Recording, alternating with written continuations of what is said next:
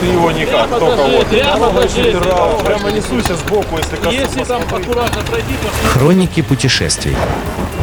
А дальше, а дальше Вы слушаете Моторадио, с вами Олег Капкаев. Хроника путешествий. Мы двигаемся по Монголии.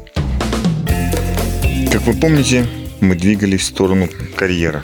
Карьер Хушуут – это один из крупнейших карьеров в Монголии, уголь из которого поставляется в Китай. И только в Китай. Кстати, у Монголии 10% всего угля. Это много. По мере приближения к карьеру за несколько десятков километров, реально километров за 30, все стало терять цвета. Куда-то исчез зеленый, потом исчез желтый, и все через какое-то время стало черно-белым. Мы как будто в старом немом кино. Хотя сквозь шлем пробивался и звук от наших мотоциклов. Ну и, конечно же, завывание ветра. Теперь ветер уже не свистел, ветер завывал. Завывал от грусти, кругом черно-белое кино. Черное и белое. Хотя нет, скорее серое. Все стало серым. Горизонт смешался с небом, земля смешалась с горизонтом, все вокруг одинакового цвета. Мы удивлялись, какова природа Монголии. Ларчик открывается просто. Все понятно. Здесь добывается уголь. И каменная пыль от угля оседает на все вокруг. Ветер разносит ее на десятки километров. Конечно же, угольная пыль убивает все цвета. При въезде в поселок мы удивляемся. Сказать, что он выглядит суицидно, или как в фильмах ужасов, наверное, ничего не сказать. Живые люди, улыбчивые лица, но все серого цвета. Движение по дороге очень активное. В пыли остаются следы. Такое ощущение, что мы едем, наверное, на Луне. Когда смотришь старую хронику посещения Луны, следы от лунохода приблизительно такие же. Так и мы, двигаясь друг за другом, ощущаем себя первооткрывателями Луны. Хотя какие первооткрыватели? Асфальтированная дорога тоже покрыта слоем серой пыли. И она асфальтированная. И она как минимум два с половиной ряда. Но что удивительно, мы пытаемся пробиться на карьер. Заезжаем с одной стороны, с другой. Везде охрана. Тут же подъезжает охранный автомобиль. Машет руками. В общем, спуститься нам не удалось. Но сверху выглядит впечатляюще. Огромная дыра глубиной несколько сот метров, диаметром несколько километров. Огромные экскаваторы и огромные автомобили.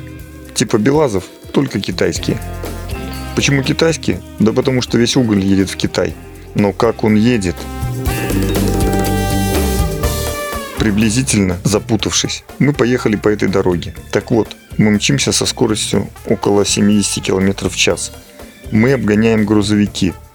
Грузовики на протяжении 25 километров, как я засек по спидометру, двигаются со скоростью около 40 км в час. Друг за другом, приблизительно в двух метрах, не обгоняя друг друга. 25 километров, и это все уходит далее в бесконечность. При разговоре с местными мы выясняем, что все они едут прямо в Китай. Китайцы специально построили эту асфальтированную дорогу. Останавливаемся, начинаем разбираться, куда нам ехать. Нам опять надо ехать через степь. Остановились около парковки, где стоят большегрузные грузовики, которые возят уголь. Ну что значит парковки? Вы видели когда-нибудь парковку из порядка 3-4 тысяч огромных грузовиков с прицепами? Фура с прицепом. Да. И их приблизительно, думаю, что не менее 3-4 тысяч. Впечатляет. И таких парковок на протяжении этой дороги несколько. Там, конечно, все условия.